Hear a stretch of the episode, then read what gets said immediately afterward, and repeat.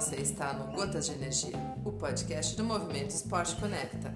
E no seu episódio de hoje, Cris Carreira, técnica de natação e ultramaratonista aquática, a primeira mulher a nadar 45 quilômetros na Ilha do Mel, Paraná, conta pra gente que também é importante fazer provas mais curtas, 1, 2 quilômetros, como é o caso dela e de algumas alunas que estão indo para o Rio de Janeiro para fazer a prova Rainha do Mar, que acontecerá amanhã, domingo, na areia e no mar de Copacabana. E eu dei um desafio para a Cris encontrar as minhas amigas cariocas que lá estavam hoje, no sábado, para treinar. E não é que deu certo, fiquei muito feliz quando elas me ligaram e mandaram as fotos que ilustram a capa desse podcast. Ela esteve com a Claudinha e com a Marie Delois do Cardume Mar e Mar. Então ouçam o que a Cris tem a dizer pra gente. Beijo!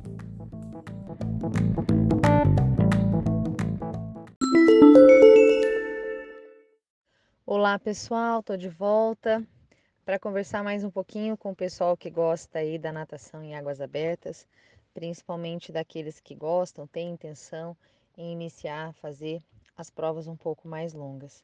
Bom, esse final de semana, eu, mais cinco alunas aqui do, do nosso projeto, nós vamos para o Rio de Janeiro participar da Rainha do Mar. É a primeira vez que eu vou ao Rio para nadar.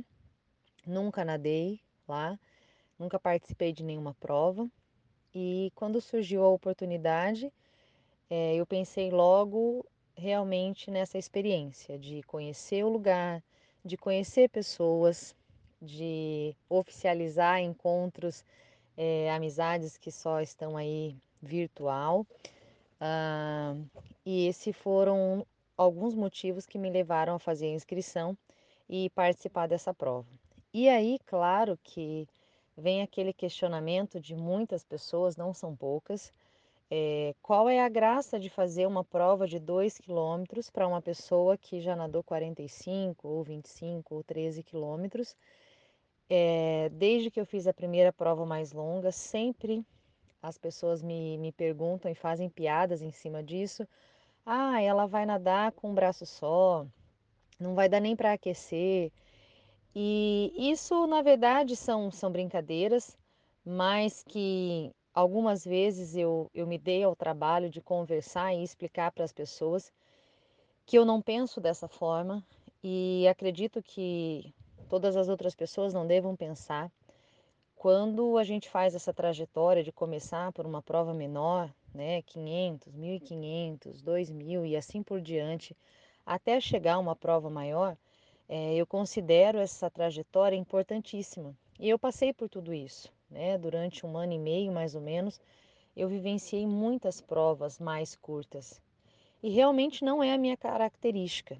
Eu não gosto daquela daquele fervo da largada, aquela aglomeração, aquele empurra-empurra, bate-bate, aquele ritmo acelerado da largada, onde o coração bate ainda mais forte por conta né, de, de toda aquela pressão da largada. É, você não tem muito tempo, nem para se divertir, na verdade, né? Porque dependendo da prova, do número de participantes, é o tempo todo muita gente ali junto. Eu fui aprendendo que eu gostava mais da calmaria das provas longas aquela coisa tranquila que você entra para a prova e tem tempo de aquecer durante o percurso, encaixar um bom nado, um ritmo, de contemplar tudo que você tem necessidade ali no local.